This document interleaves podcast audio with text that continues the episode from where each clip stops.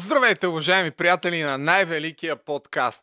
Днес ни очаква един естествено велик епизод, но освен всичко останало малко странен, тъй като съм в новото си студио вече, което обаче още е в ремонт, както виждате. Въпреки всичко, ще направим един бърз разбор на това какво се случи предишния подкаст, когато на гости ми беше Ален Симеонов, ловецът на думата с П, няма да я казвам, за да не ми лимитират отново видеото. А иначе имах кратък разговор с Ален. След това, във връзка с това да направим още един разговор, какво ми отговори той, ще ви кажа след малко. Но първо да ви напомня за най-великия дебат, който предстои. Другата гледна точка, ето би трябвало да знаете, че подготвям за пръв път подкаст на живо, който освен всичко останало ще бъде и дебат. Темата е за или против еврото. Ще се проведе на 29 юли от 18 часа в ЛАСАГ и вече има двуцифрена бройка останали билети, общо с 150, тъй като малка е залата. Започваме скромно, но смятам, че ще се получи феноменално, естествено, така че отидете и си купете билети, не дейте да чакате, защото скоро дете се вика може да свършат. Другата седмица ще ви разкажа кои ще бъдат участниците в дебата и каква ще бъде и формата на самия дебат. Аз ще имам по-малко участие, няма да се вика да провалям нещата, но участниците в дебата ще бъдат експерти. Това е много важно да, да се каже. И основната цел на другата гледна точка е да бъде полезно за зрителите и за публиката, а публиката ще има и пряко участие в, в това нещо, което ще се случва там. Така че купете си билет 29 юли събота. Билетите се продават на HaterBG. Няколко дни след това ще получите един а, PDF файл, да го наречем, който де-факто ще ви е билета. Общо взето всичко се прави ръчно, импровизирани са нещата, но като за първи път това е положението. И другото нещо, което разбира се трябва да ви кажа е да отидете на ExchangeBG и да си купите криптовалути от там. Ако искате да си купите криптовалути, направете го от ExchangeBG, защото те помагат изключително много на най-великия подкаст и освен всичко останало, това е прекия път към криптовалутите в България. Напомням ви го непрекъснато, има афилиет линк в описанието.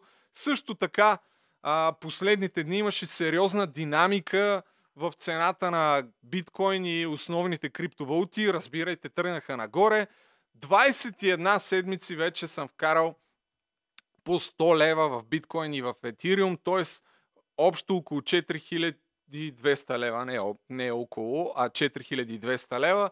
В момента активите ми се оценяват на 2000, 2075 евро, т.е. кажи ръчи съм 0 на 0. Благодаря на ExchangeBG, а вие отидете на техния сайт и започнете да прилагате Dollar Cost Averaging стратегията.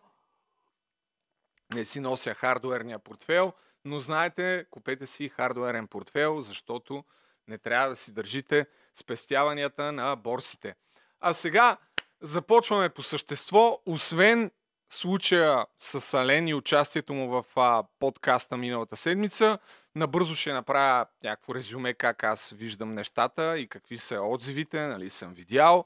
А, говорих с а, Галина Лачева, ако не се лъже фамилията и която също иска да участва, понеже се чувства засегната от това, което каза Ален по нейна адрес. Ще участва, но след няколко дни, когато си подредя малко нещата, а, в момента деца вика дори няма монитор, така че ориентацията ми е малко трудна.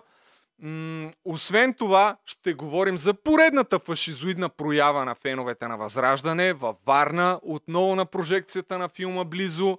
Ще говорим за това, което беше основна тема през последните 48 часа, а именно бунтът в Русия.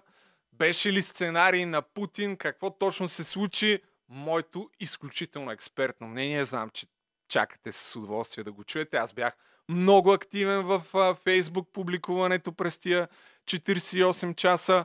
Също така ще обърнем внимание и тъй като е по темата, смятам, за това, че се взривиха складове, складовете на уражения предприемач Емилиан Гебрев. Дали това има нещо общо с факта, че отново имаме категорична позиция, че ще даваме оръжие на Украина. Това е човек, който се опитаха да го отровят преди време.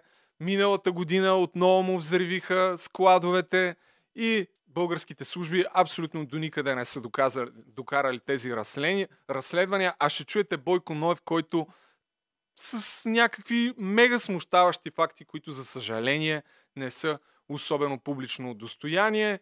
И за финал Любена Петрова, която в студиото на Сашо Диков каза мега смущаващи неща, а именно, че е, че е виждала как Борислав Саратов, Сарафов, настоящият изпълняващ длъжността главен прокурор, е взимал пред нея стотици хиляди левове подкуп, на което отново сякаш големите медии не обръщат внимание. Освен това каза, че към нея и към журналиста на Бърт има отправени, не отправени заплахи, а че са поръчани. Тя има такава информация и нищо от, естествено, кой знае какво не се случва и по тая тема.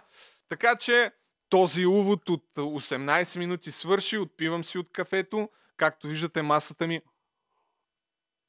е в лепило за тапети, защото а, лепих тапети, се вика, кажи речи до преди малко, но в името на това да не преставам да снимам подкаст, отново съм на линия, за което а, в знак на благодарност може да станете и мембари на канала и да цъкнете бутона Super Thanks. Какво стана с Ален Симеонов?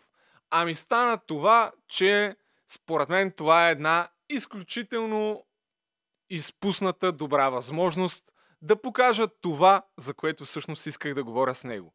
Да разберем неонацист ли е Ален Симеонов? Вярвам, да. И всъщност не работи ли той за това България да се превърне в една авторитарна страна?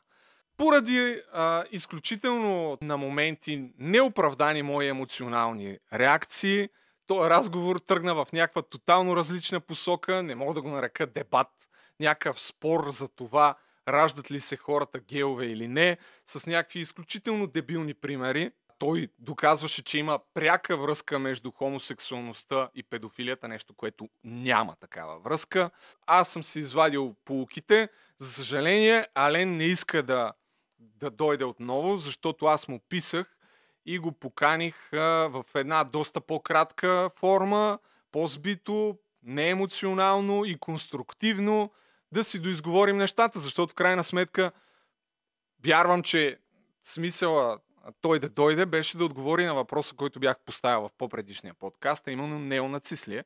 Единственото, което получихме като отговор, беше едно, по мое мнение, съмнително не а, по тази тема. И ме, че всъщност а, това беше основната причина да искам да говоря с него, а тръгнаха нещата в тотални безсмислици и целият този разговор, който се получи, беше супер непродуктивен в огромната си част. Та след това, а, когато му писах да си довършим разговора и така нататък на следващия ден, той ми отговори, Привет, не може мъж на 35 години, на когото му предстои да изгражда семейство и да има деца, да стои един час и да ми обяснява, че е нормално един мъж да си пъха пениса в ануса на друг мъж. Това действие, а и съответното му оправдание е умопобъркване.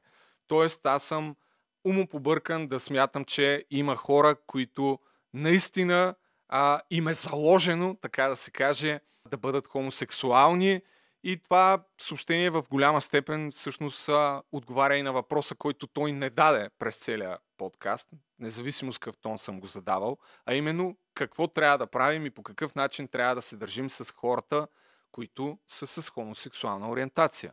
Припомням ви, след малко ще ви пусна, нали, че Ален смята, че не е нормално да се прави а, секс, дори когато няма камери, дори когато са си такива хора са си сами в спалнята. Втората част от, а, от разговора, чакай, че тях да забравя да каже, а, че нарочно съм го пропуснал, е, че не гледам след какво съм коментирал след като той си тръгна, но тъй като сигурно отново си споменал Тесак или Тесак, не знам как му се казва името, и Молот, той ми напомня, че всъщност са го самоубили в затвора, в което най-вероятно е така, че също така той е бил един от основните, не един от основните, но бил е опонент на Путин и след това а, хората, които са били най-приближени до него след самоубийството му в затвора.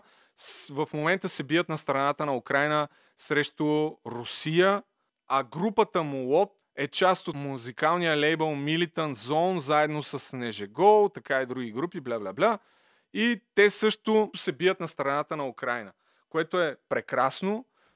На мен обаче основният ми въпрос беше свързан по тая тема, че Ален беше облечен с, то не се вижда много, но с тениска с това лого, което се оказа, че е на неонацистката, може би, група а, Молот и че всъщност ментора му е въпросния Тесак. А Тесак, по мое лично мнение, е неонацист. Тоест това по никакъв начин не противоречи на въпроса неонацист ли е Ален, а напротив по-скоро го подкрепя това твърдение. И факта, че неонацист може да се бие за армията в Украина, нали, това по никакъв начин не означава, че украинците са неонацисти, защото това е друга пропаганда. Със сигурност има в, и в батальона Азов има неонацисти, както има в руската армия и в Вагнер, както има и в американската, както има и в най-вероятно всяка една армия по а, света има такива а, хора. Означава ли това, че украинците са нацисти, фашисти? Категорично не. А, и ако сте забелязали в момента първоначалната пропаганда, която се внушаваше, че за това Хи, а, Хитлер, ще да кажа, Путин напада Украина именно да я денацифицира, в момента сякаш вече врага става неолибералните еврогейски, така наречени а, ценности. Това е част от хомофобията, която се насажда. Но да се върнем отново на Алени на въпроса, който според мен е ключов и който аз наистина откровено съжалявам, че тотално този разговор го провалих. Това е факт.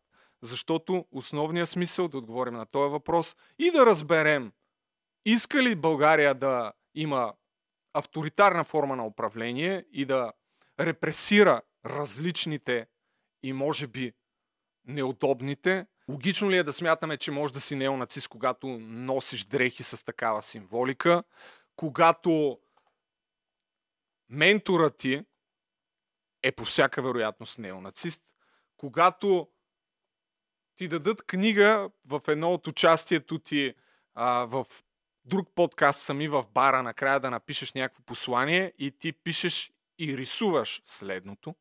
Какво е частта? Аз ти Руски да лозунг, за първи руски път. лозунг, давай. Ма много грозно пишеш, приятелю. А, да бъдеш войн означава да живееш вечно. Това е цитат от Тесак. Да, Тесак. Той не е точно негов.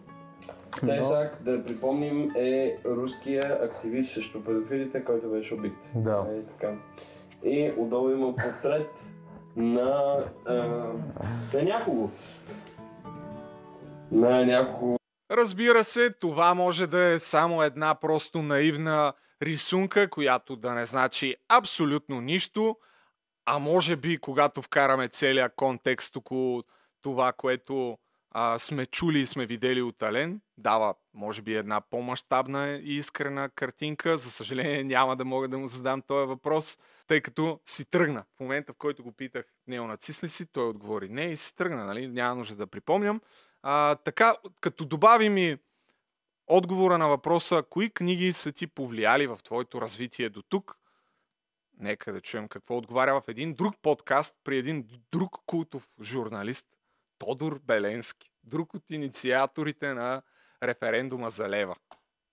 Български хроники на Стефан Цанев, Държавата на Платон, на Дейвид Хюм изследване на човешкия разсъдък, на Волтер цялата философия, на Ниче също така, на Маркс и Енгелс, Е, тук ще нападна вече. на едни така диктатори от Германия и Италия, чието имена не можем да споменаваме. Да.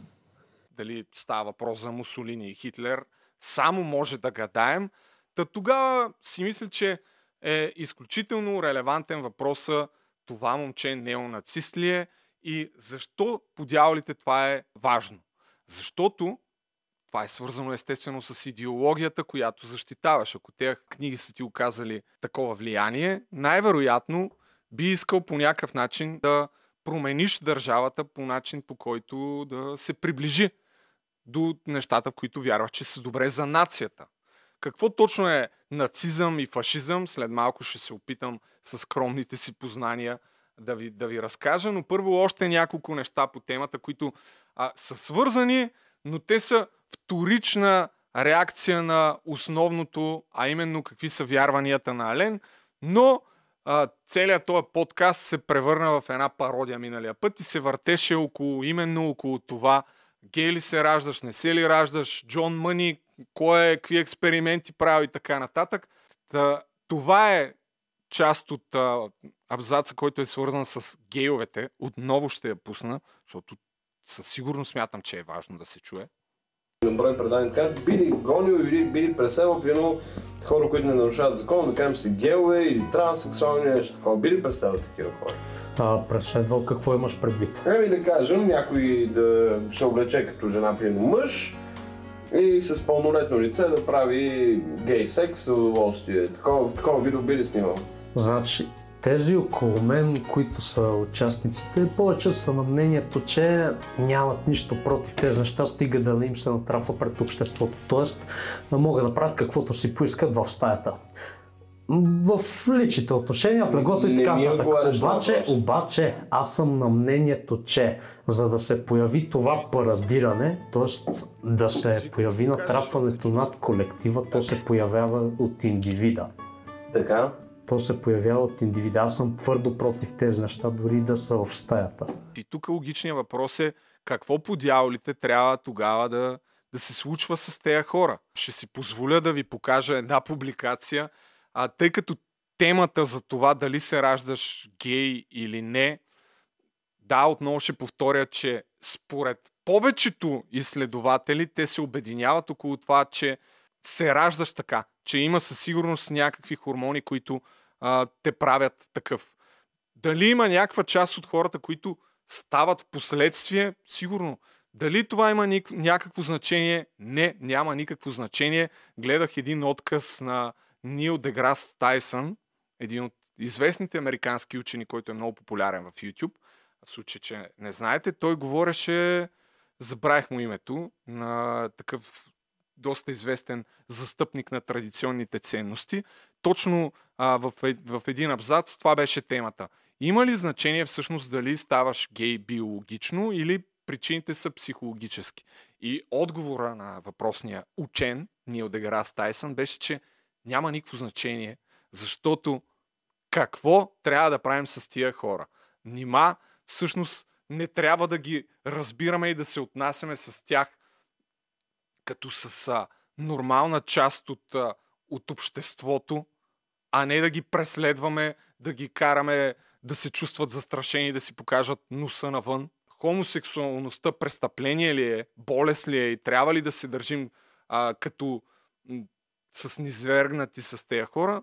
Не, категорично не трябва, естествено. Това смятам, че всеки, който има 2 грама, айде да не ги обиждам тия хора, но има някаква чувещина в себе си, би разсъждавал така.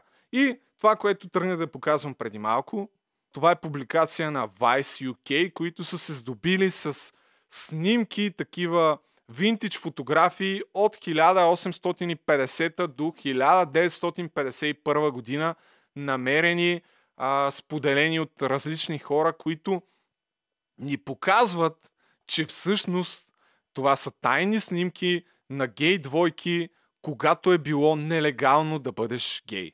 Пак казвам, от над 150 години. И тук някаква част от тях са изкарани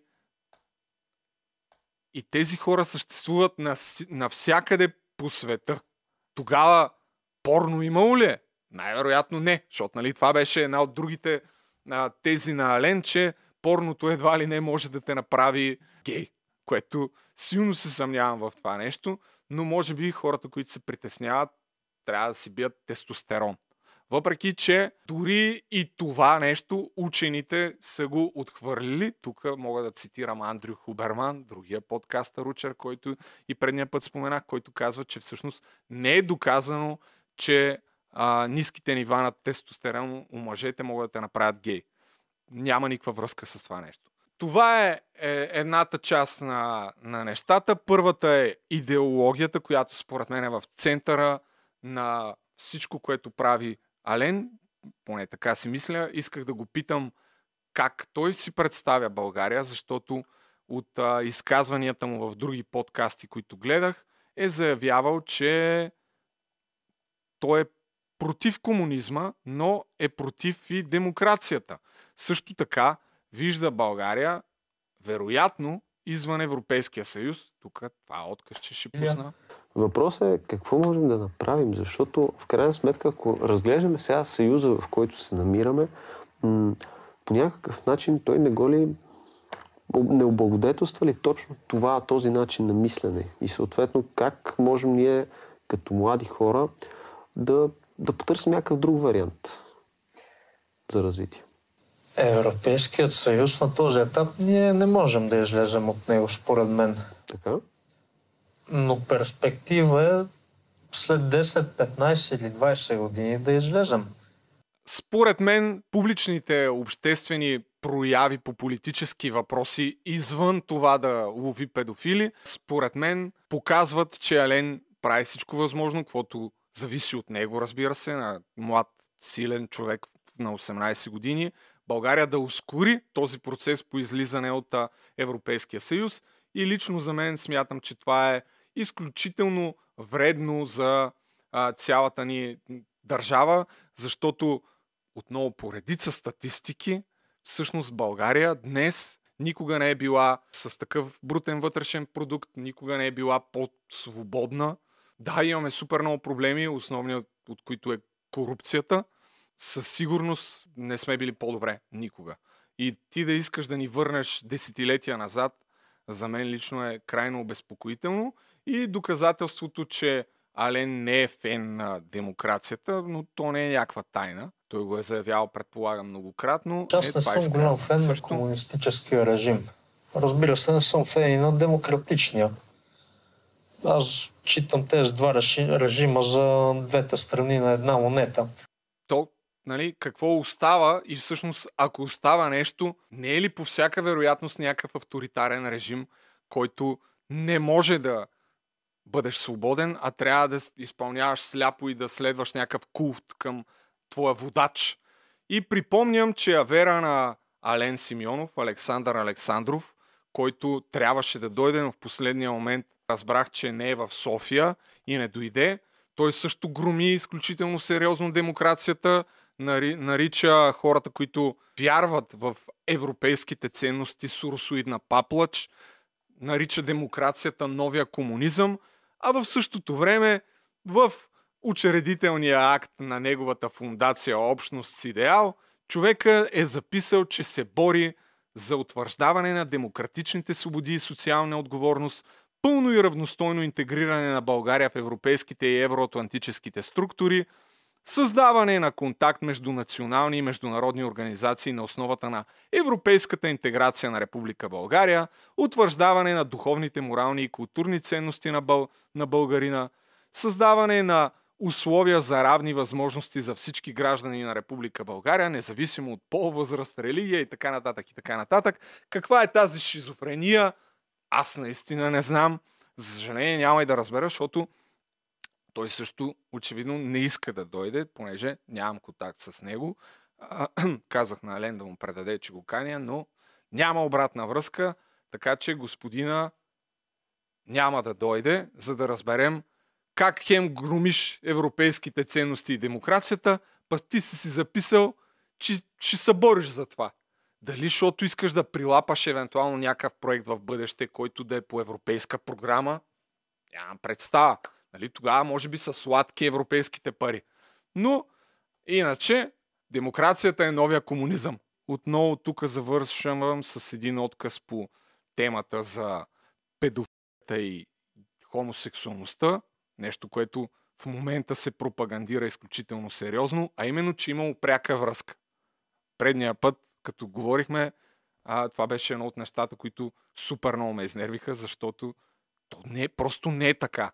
Пряка връзка означава непосредствено, свързано, а то няма такава връзка. Дори педофил да са повече хомосексуални, отколкото хетеросексуални, дори това да е така, това пак не означава, че има пряка връзка, защото хетеросексуалните как са станали, нали? Там каква е връзката? Порното, може би. Тоест, едно нещо, което вчера се е смятало за нормално, днес вече се смята за... Да, схваме. Схващам. Да, Да, нещо, което да. вчера е било нормално, днес е нормално. Дай ми пример. Да. Дай ми пример. Нещо, което си чел за него. Консервативните партии на Запад, примерно, днес одобряват гей браковете, но не одобряват педофилията. Но след 15 години те ще одобряват и гей браковете и педофилията, но не и някоя извратения, Но не тогава ще примерно. бъде, примерно, да. Разбира се, това естествено е поредния опит за пропаганда и внушаване на лъжи, че видиш ли, щом на някои места са приели гей браковете, след 10 години ще приемат и педофилията, което е тотална лъжа, тотална глупост. Тук пак опираме нали, до въпроса а, какво трябва да правят тия хора, които от стотици хиляди години, от стотици и от хиляди, не просто от стотици, всъщност ги има. Нали? Как трябва да се държим с тях? Да бъдат поставени в ролята да бъдат като престъпници, както е в момента в Русия, тази изключително свободна страна, или в арабските страни, където може да те обезглавят най-вероятно за нещо такова. Това са цивилизационни въпроси, на които по някакъв начин трябва да а, намерим отговор. А сега отиваме към следващата тема, а именно поредният изключително нагъл акт на фашизъм в България, който се случи във Варна. Ето да пуснем малко откъсче от него.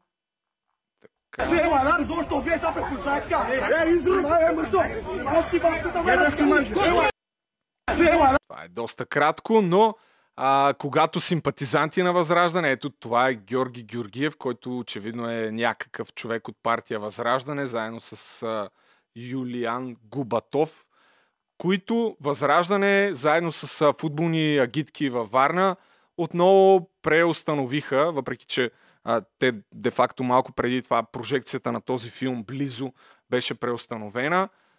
Но по-притеснителното е начина по който тези хора се държаха. Това, отново повтарям, това са бранителите на ценностите и може би на традиционното семейство в България. Хора, които а, заплашват с а, убийство, нали, се заканват. Срещу този с потника разбрах, че има някакво досъдебно производство заведено. Нека първо да видим още малко от това.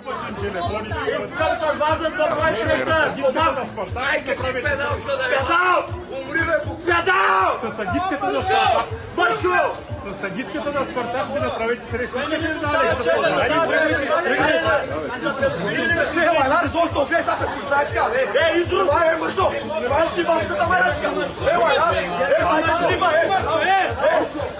Cara.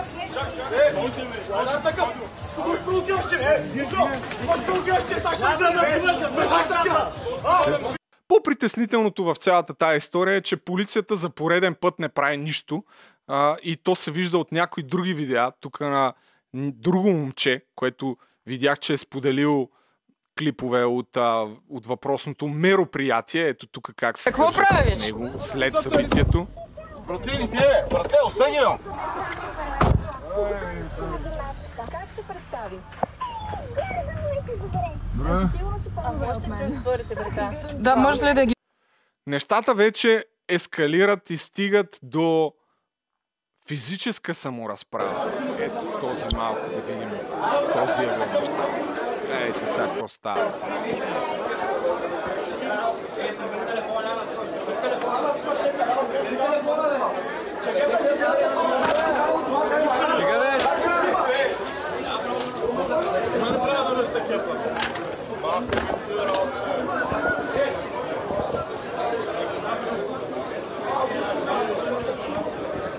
Давайте мы расслабимся.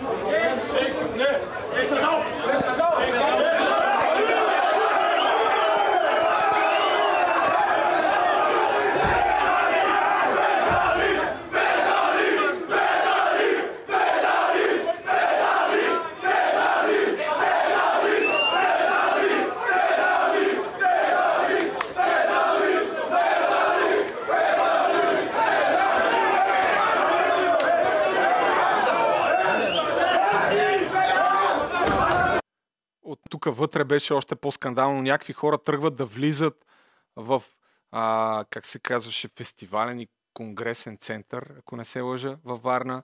Нас в любом случае будет мало, что Полицията не прави нищо, почва да им се кара. Защо излизаш? Ето.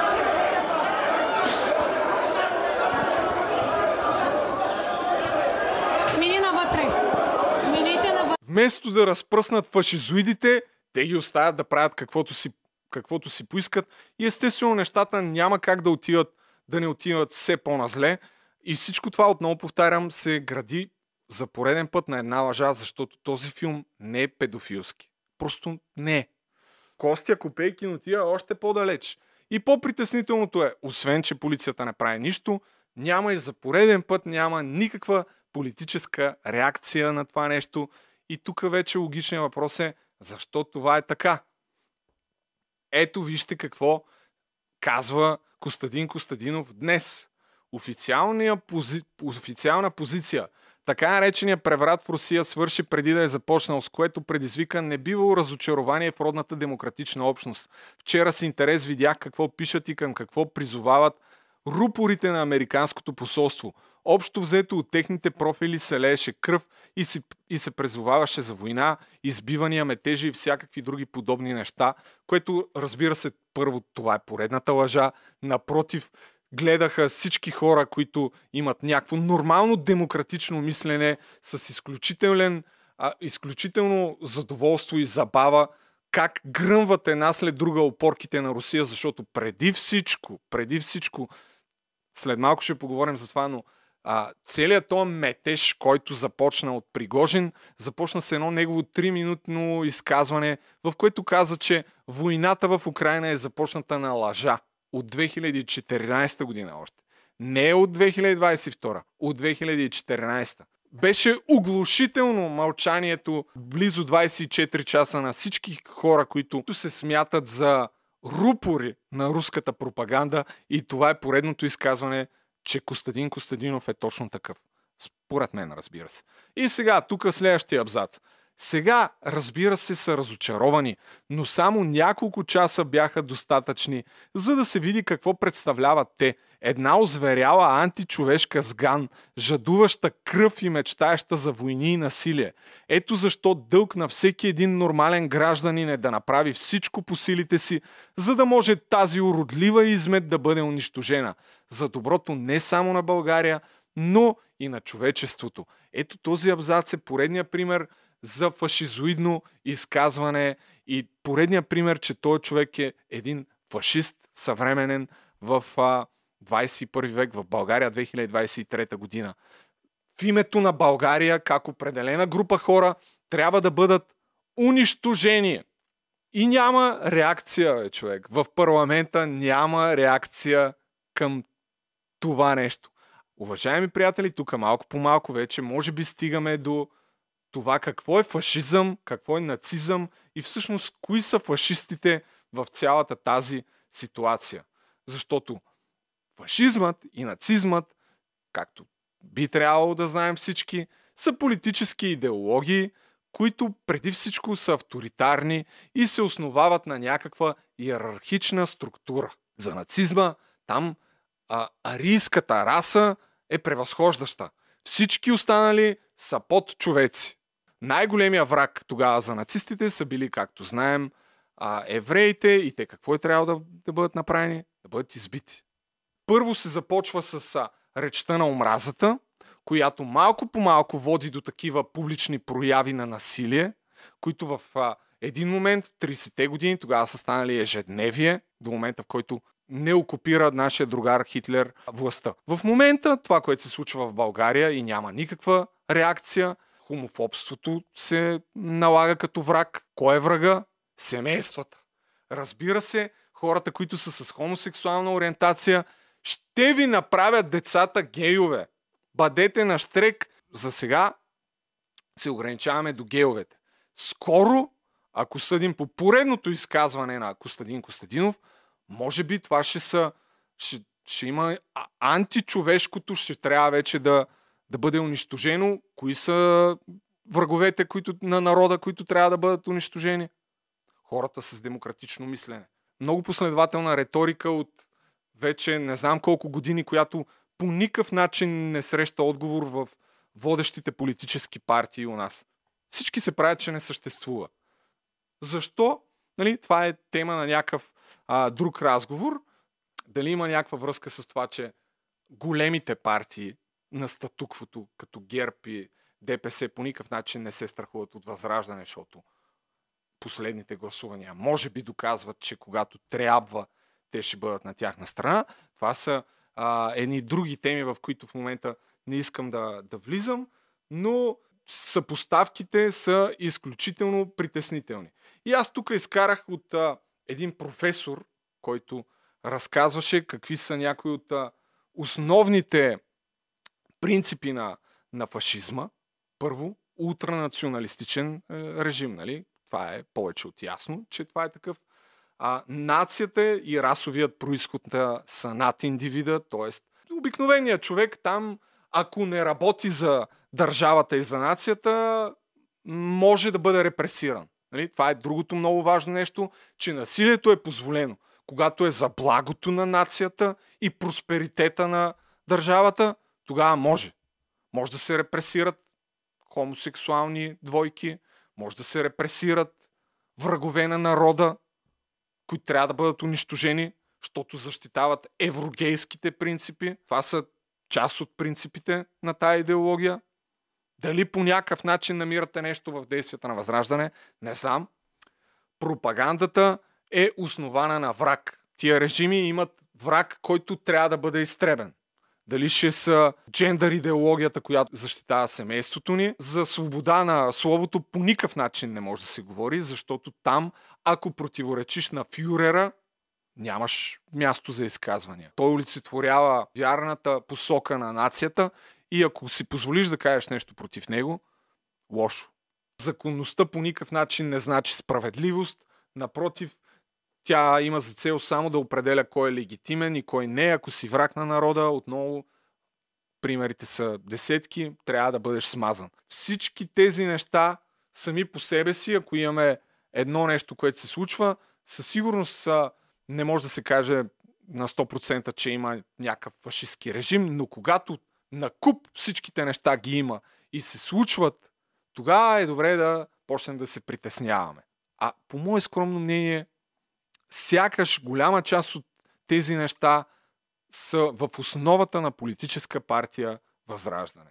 В основата. Дали Ален иска България да има някакъв такъв завой към авторитарна власт и дали по някакъв начин помага на политическата партия, която сякаш се олицетворява с именно с такива действия, е въпрос, на който а, вие трябва да, да си отговорите, но а, няма да пускам сега пак негови изказвания, но в много от изказванията си той казва, че младежите трябва да бъдат обединени в патриотични организации, които основно да работят за благото на нацията. Нали? Което е а, супер прекрасно и което се е случвало точно така и по времето на Хитлер. Защото все пак това са бъдещите поколения. Затова на този етап може да не излезем от Европейския съюз, ама след 10-15 години не се знае. Това е процес. По принцип Хитлер е окупирал властта а, за някъде около 13-14 години. Нали? Откакто се а, за, зародила партията до абсолютната власт вече, която е имал след това. Когато никой на практика не е можел да му бъде опозиционер. Така че в момента сме в зародиша, може би, на едно такова движение в България и притеснителното е, че политическите партии мълчат. Затваряме тая тема и набързо споменавам, тъй като те всичките неща са свързани, подкрепата на Русия, антифа...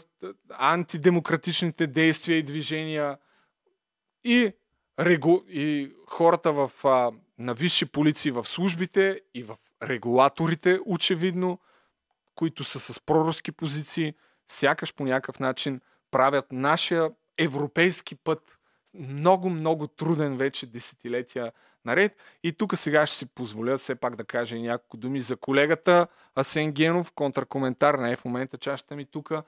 за интервюто, което той направи с Соня Момчилова, председателя на СЕМ, което имаше изключително сериозен отзвук и влезе в новините. Дори днеска гледах по BTV в 120 минути Светослав Иванов коментираха темата, но не цитираха откъде е излязло от изказването на Соня Момчилова, че Буча и клането там било контрапропаганда.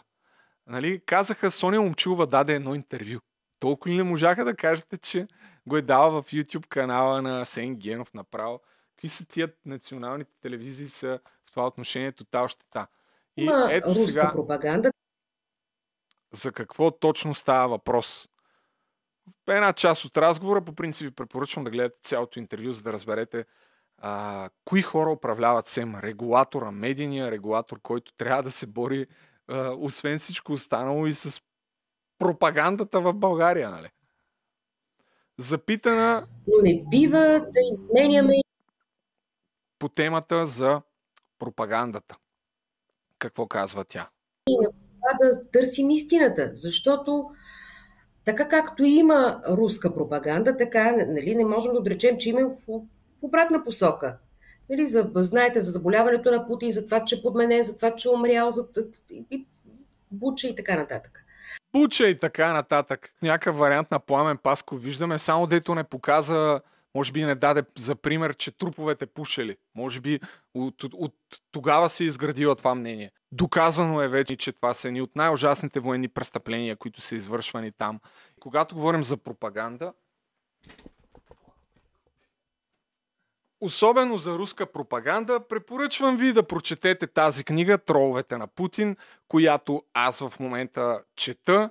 Тогава ще разберете, ще имате много по-добра възможност да отсявате какво е пропаганда, кое не е пропаганда, какво се случва на една финландска журналистка, която решава, че ще отрази а, темата за троловете на, на Русия и внезапно какво и се стоварва на главата. Заплахи за живота, налага се да напусне страната си и какво ли не, какво ли не.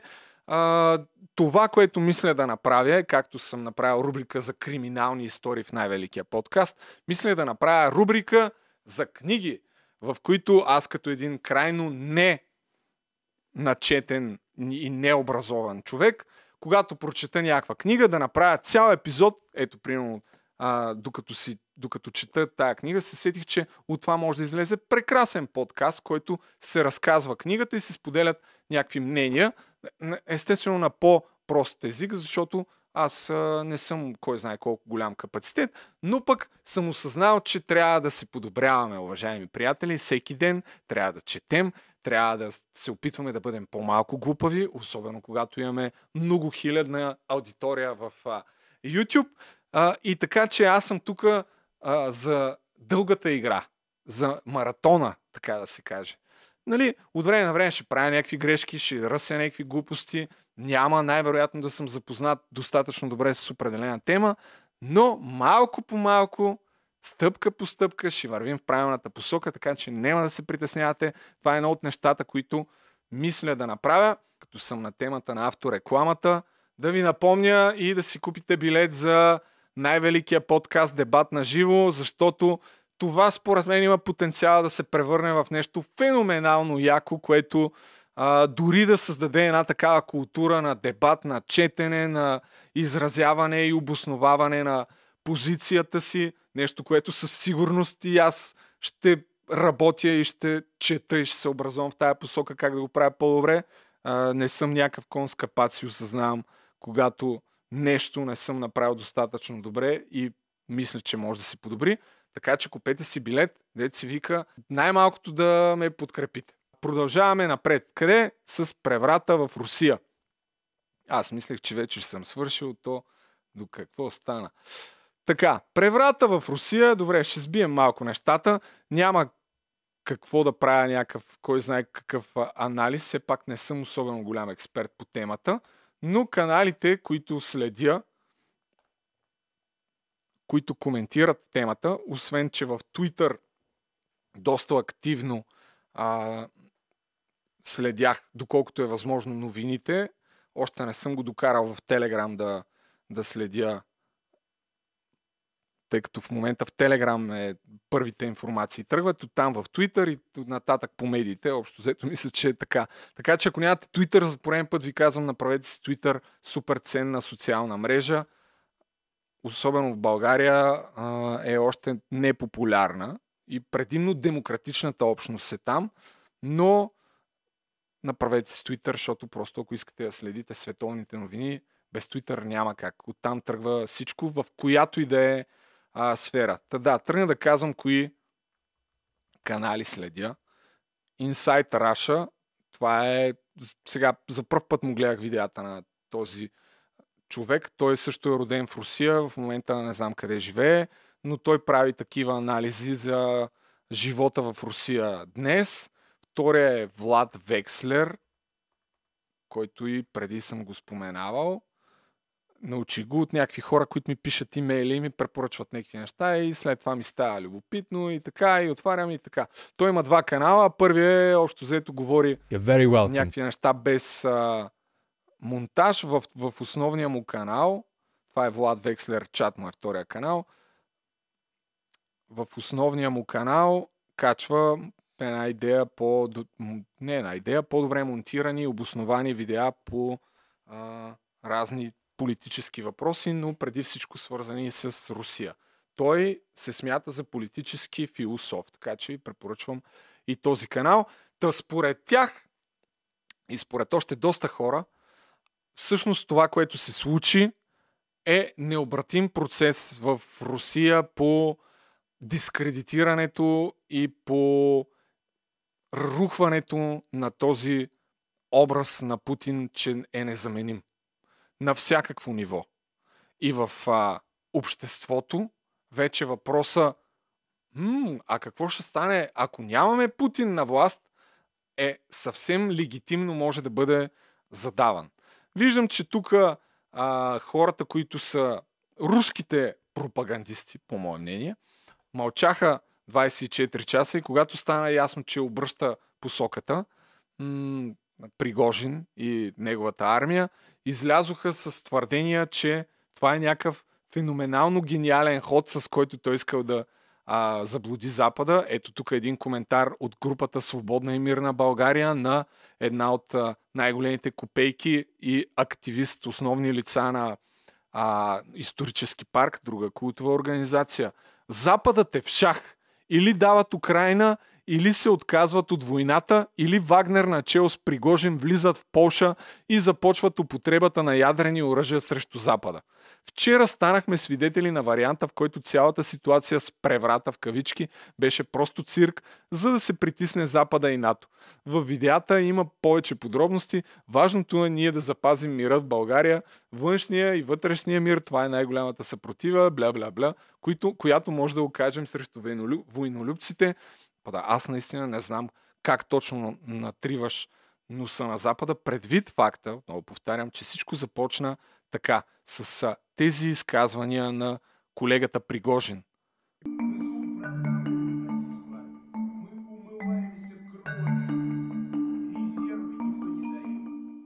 Руководство Минобороны, оно тщательно обманывает президента и президент получает те доклады, которые никак не соответствуют действительности. Формируются две повестки.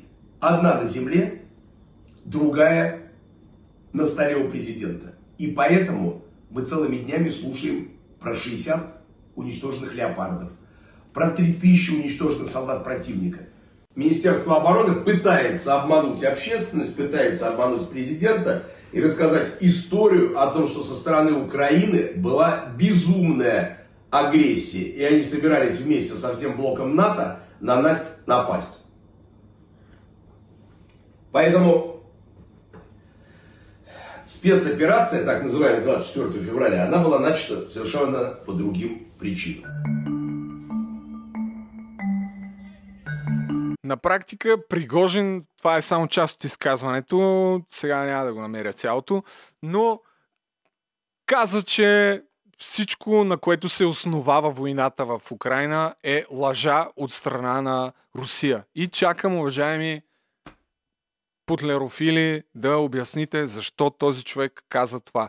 И не доказва ли всъщност, че сте били лъгани, те продължават да ви лъжат, но а, за голяма част от вас няма оправия, но все пак се надявам някой да прогледнат, а, че денацификацията, заради която влязоха, всъщност е една лъжа. Нали? Това самия Пригожин го каза. След това тръгна към Москва, окупира Ростов, който е един от първите градове по пътя, там някаква магистрала има, не съм подготвен сега с някаква карта, но един голям град, в който всъщност е била централата, откъдето се управляват военните действия в а, източна Украина и буквално за часове се твърди, че го окупира. Нали? Много видеа излязоха на танкове, които бяха буквално не даваха на хората да, да, да преминават и се твърдеше, че това са войските на, на Вагнер. Другото, което се случи е, че всъщност обикновените хора там, особено след като се тръгна стана ясно, не знам каква част от местното население, но всъщност приветстваха Вагнер, а не аплодираха руската армия, която е под контрола на Путин. Нали? Един вид, може би голяма част от хората сега, или поне някаква част, след като са си тръгнали вагнеровци, продължават да са разочаровани, защото очевидно симпатизират повече на тях. Така че има някакви много сериозни а, действия. Няма да разказвам сега хронологията, тъй като не съм си я извадил, но близо, не знам, 10 часа Путин мълча, след това в крайна сметка даде някакво изявление, в което а, у, усъди предателите без да назовава Пригожин, но каза, че това е преврат, че ще си го получат, по брутален начин ще бъдат спрени. През това време руската национална телевизия отново изключително по демократичен образец какво правеше, и нали, тук въпросът ми към вас е в такава страна ли искате да живеете, пуснаха не съм сигурен коя, коя беше а, то не знам дали е опера или е балет. Може да речем, че е било Лешник от Рушачката, не съм сигурен. А, след това пуснаха някаква опера, само и само за да може руското население да не е информирано. Часове наред, когато се случваха събитията, за които говореше цял свят, руското население от националната телевизия не получаваше никаква информация. Когато получи информация, в крайна сметка, какво получи? Лъжа. Защо? Защото след изказването на Пригожин, което ви пуснах преди малко, тогава по новините на коя е първо го канала, там първи канал, казаха с един репортаж, това е само снимка, няма го видеото, че видиш ли, това е фейк нюс, метаданните правили анализ на някакви руснаци и установили, че аудиото и картината се различават, така че, уважаеми приятели, това е фейк нюс. Нали? Това е пак интересно по тая линия. Какъв е то гениален сценарий, който а, всъщност лъжеш хората, часове наред не им даш реалната информация. Какво точно се случи в момента, няма как да знаем. В крайна сметка а, отидоха, продължи армията, стигна до следващия голям град Воронеж, ако не се лъжа, така се произнася. Твърдеше се, че и там е окупиран. А, бяха повдигнати някакви обвинения срещу Пригожин. След това, а, когато стана ясно, че не кой да е, а Лукашенко е бил дипломатическия пратеник на Путин, а, който да оправи нещата и да ги върне назад, стана ясно, че обвиненията след това са махнати. Така че какво ще стане а, от тук нататък? Предполагам сте гледали достатъчно неща. Няма как да, да знаем. А, из, всеизвестно е, че Путин, едно от нещата, които не прощава, е предателството. А точно така го беше определил малко преди да се уталожат нещата. Но повечето анализатори, които гледах аз, казват, че от тук нататък просто а, разпада на Русия е необратим. А Путин още по-малко. Неговото а, доверие и силната ръка, с която управлява, вече на практика не съществува. Защото те станаха за смях на целия свят. Не знам, а, вярвам, че копейките се кефят как са натрили носа на Запада, но единственото, което видяха всъщност А хората е как за часове 10 000 души стигнаха до границата на столицата на Москва. А, и действията по противоборството на, на този сценарий също са много любопитни, които трябва да бъдат а, упоменати. Няколко самолета и хеликоптери, уважаеми приятели, бяха свалени. Ето това са част от загубите. К-52, някакъв хеликоптер, Ми-8, Ми-8, три други хеликоптера, Ми-35, И-18. Всички тия неща, самия Пригожин има достатъчно доказателства, че са унищожени. Вагнер, т.е. се хваляше, че е свалила а, тези летателни обекти, които са се опитали една част от тях да атакуват армията на, на Вагнер. Така че какъв е този сценарий, в който си отрепваш една част от, от техниката? Гениален сценарий, който заблуждаваш а, Запада. А, нали, по-малките неща, като това, че бяха взривени някакви мостове, че а, пътищата в Москва бяха блокирани, някакъв мост беше обърнат така, че да не може да мине а, армията и колоните с а, военната техника. Нали? Тя неща няма да ги коментираме. Всеки сам може да си прецени за, на къде отиват нещата, но като цяло извода, който повечето анализатори правят е, че от тук нататък разпада на Русия е просто необратим. И неговото владичество без конкуренция със сигурност е приключило. И завършваме този импровизиран подкаст без звук и картина за мен с една новина от вчера, която най-вероятно е свързана с войната в Украина, а именно, че отново бяха запален, беше запален склад с боеприпаси. Нека да чуем. в оръжен склад на бизнесмена Емилян Гебрев. От компанията му ЕМКО подозират умишлени действия. Само преди година, през юли 2022, отново имаше пожари и взривове в същия склад. Пред Нова Гебрев заяви, че няма никаква информация докъде е стигнало разследването. А кой е Емилиан Гебрев? Както днес Бойко Ноев каза в предаването 120 минути, това не е просто уражен търговец, е един от най-големите индустриалци в България и неговите фирми Емко и Донарит правят България една от най-големите износителки на боеприпаси и оръжия в Европа.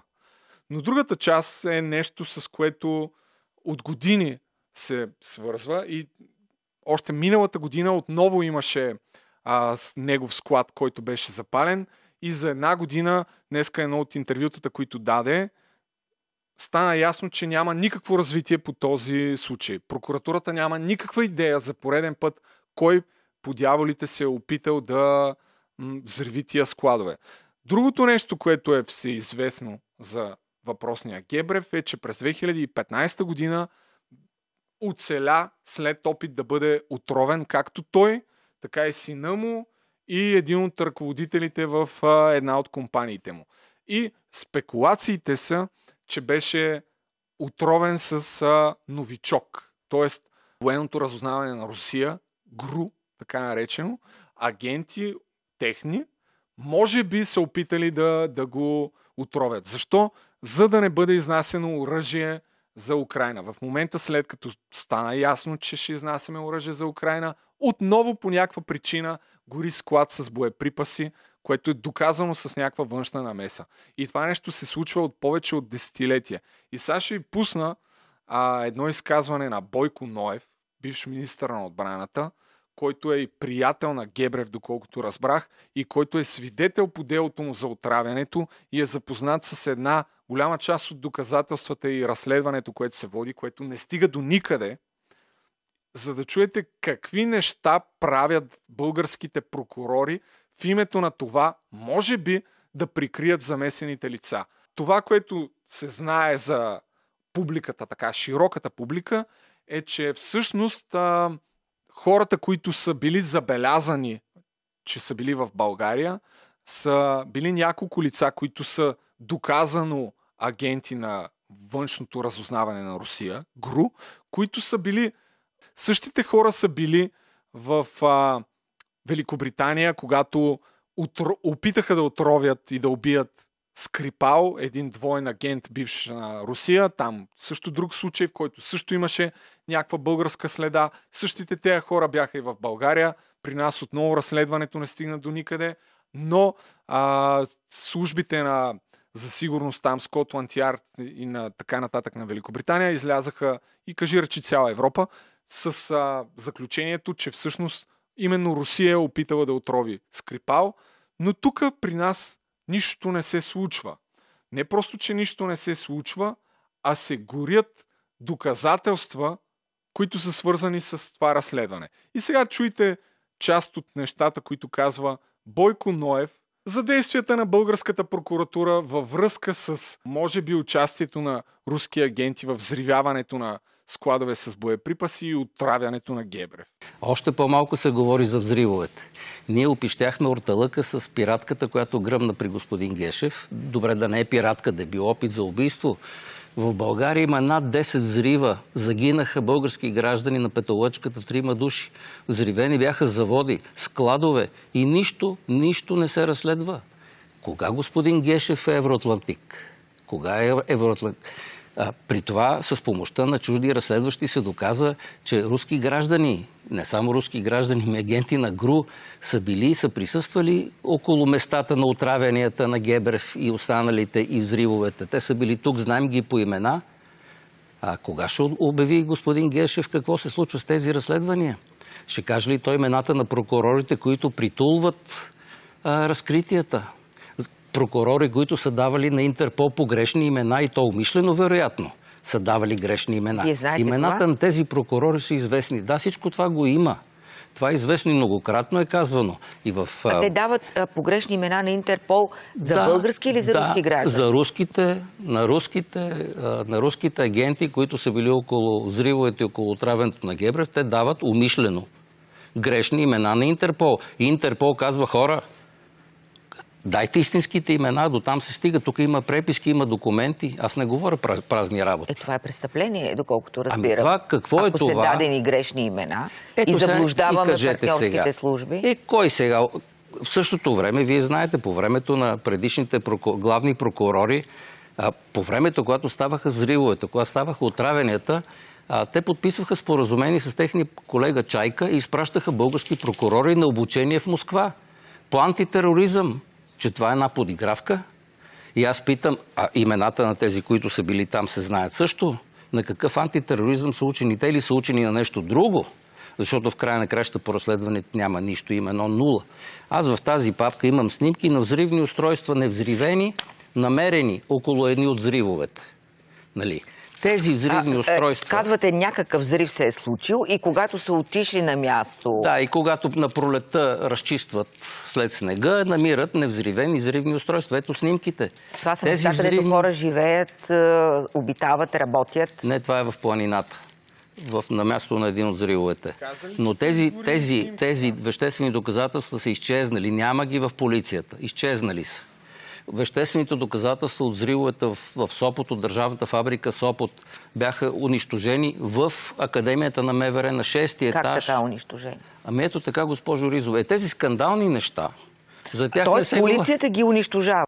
Съзнателно ами някой, ли? някой предизвиква пожар на 6 етаж в сградата на полицията в школата в Симеоново, Нали? И те изгарят тези веществени доказателства. То така и една няма бензиностанция изчезна и към кефтечето на това, Филип да. Златанов. При нас това явно е Българските служби се опитват да лъжат Интерпол и горят доказателства в централата на ГДБОП или на МВР, къде точно каза, не съм сигурен.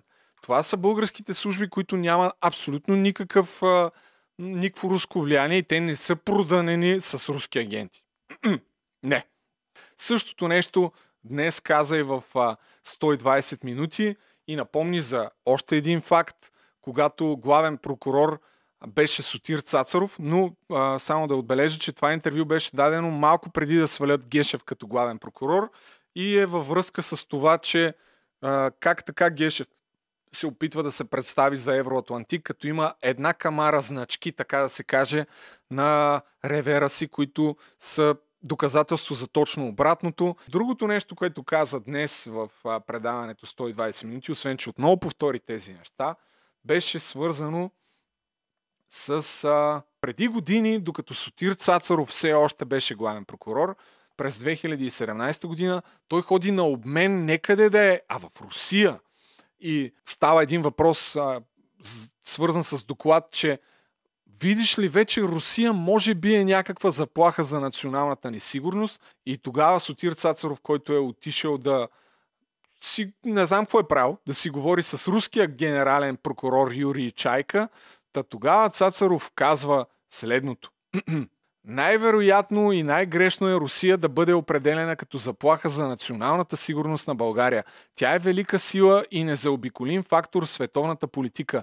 Българският президент казва, че не бива да се говори за Русия, аз Русия и смятам, че това е най-правилната ориентация на нашата политика. Не бива да се поставя под въпрос общата ни история, фактът, че сме братски славянски народи. Никой не може да заличи в душата на българина да гледа на Русия като страна, населявана от братски славянски народ. Трябва да бъдем максимално честни. Русия не е заплаха за нашата национална сигурност. Българските интереси изискват на нея да се гледа като на приятел, декларира Цацаров.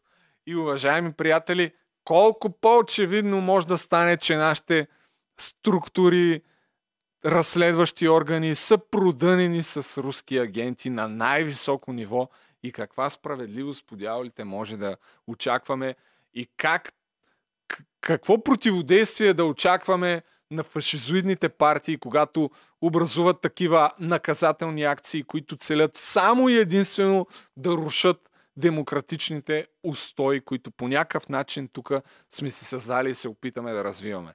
Не, не, няма никакво семейство да защитят. Това е основната цел на на тези хора, на тези младежки движения, които стават все повече, на тези партии, а именно да ни направят авторитарна държава. Това, това вярвам аз. Не сега, но след 10-15 години. Малко по малко, стъпка по стъпка. Когато озреем в кавички за това. Завършваме с Любена Петрова, която гостува при Сашо Диков и по традиция някои от мега скандалните неща, които се казват в предаването на Сашо Диков, когато става въпрос за корупция, за милиарди, за стотици милиони с доказателства за някакви корупционни схеми, които участва Румен Радев, президента на България, когато някакви хора отиват, бизнесмени да се оплачат лично на него, че човек на Румен Радев ги е изнудвал и им искал рушвет, нали, се разказват такива истории в предаването, потъват и няма, няма никакъв отзвук в големите медии, така че по традиция сега нещо подобно се случи.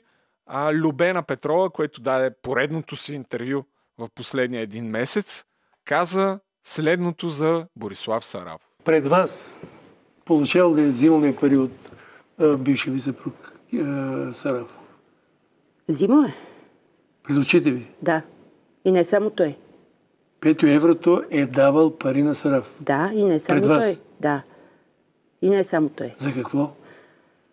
За какво ли не? Та, Сарафов беше основния, основния двигател по, по 8-те джуджета. Всичко, което се случи в системата. И а, общо взето няма, няма ситуации преди джуджетата и след тях, в която Сарафов да не е участвал. А, И за всяко нещо му е било плащано. А, И не, а, само колко... на, и не само на него. Освен, че го казва в телевизионно студио, тя е дала и показания пред следовател, прокурор, там не съм сигурен каква е терминологията, но нищо не се случва и той човек е избран за изпълняващ длъжността главен прокурор. Да не говорим, че един от членовете, жена на Висшия съдебен съвет, каза, че най-вероятно всъщност е избран и неправомерно, защото там по редица причини трябвало е да се обсъдят и нравствените му качества, а, което е изискване за главен прокурор, въпреки че изпълняваш длъжността. Мега скандални неща, които просто направо не знам в каква държава живеем. То е, не знам, вече наистина не знам просто какво да кажа. Другото, което каза е, че има информация, че има поръчка за нейното убийство, както и на журналиста от Бърт Димитър Стоянов. Между другото, от няколко дни ам, из улиците върви един слух, че аз и господин Димитър Стоянов от Бърт сме поръчани. Той, доколкото разбрах, е пуснал официално, официален сигнал или оплакване на тази тема.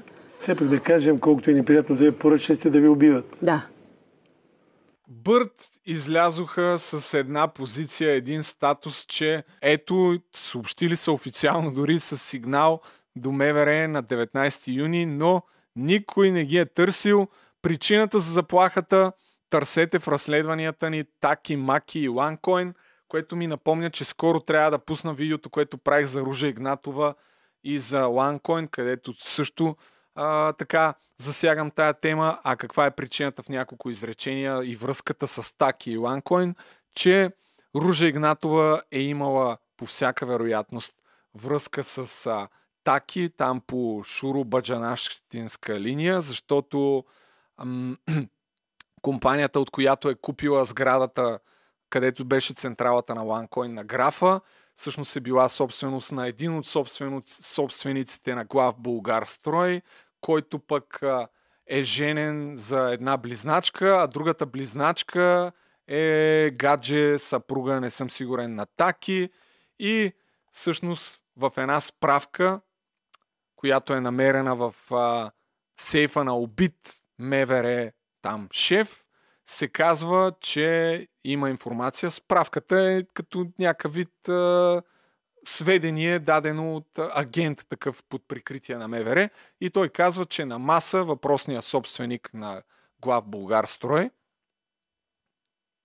се е хвалил пиян, че Таки му е казал, че Ружа е убита по негова поръчка на яхта в Юнийско море през 2021 година, ако не се лъжа, и е нарязана на парчета и е хвърлена. И всъщност по думите на Бърт БГ, този човек, който е дал тези сведения е въпросния Къро, който се спомина в Южна Африка.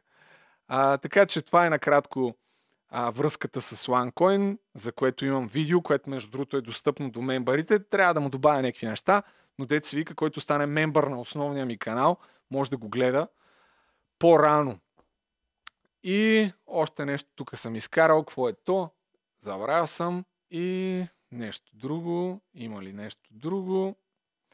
Да, вероятно има, но отидете на Hater.bg и си купете билет за най-великия подкаст Дебата на живо, който трябва да се превърне, надявам се да се превърне в традиция и да стане изключително интересен и полезен и от време на време да има такива епизоди на живо пред публика, които след това ще бъдат заснети и качени в а, YouTube. Скоро ще ви направя епизод защо си сменям студиото, къде се намирам и благодаря, че гледахте. Чао!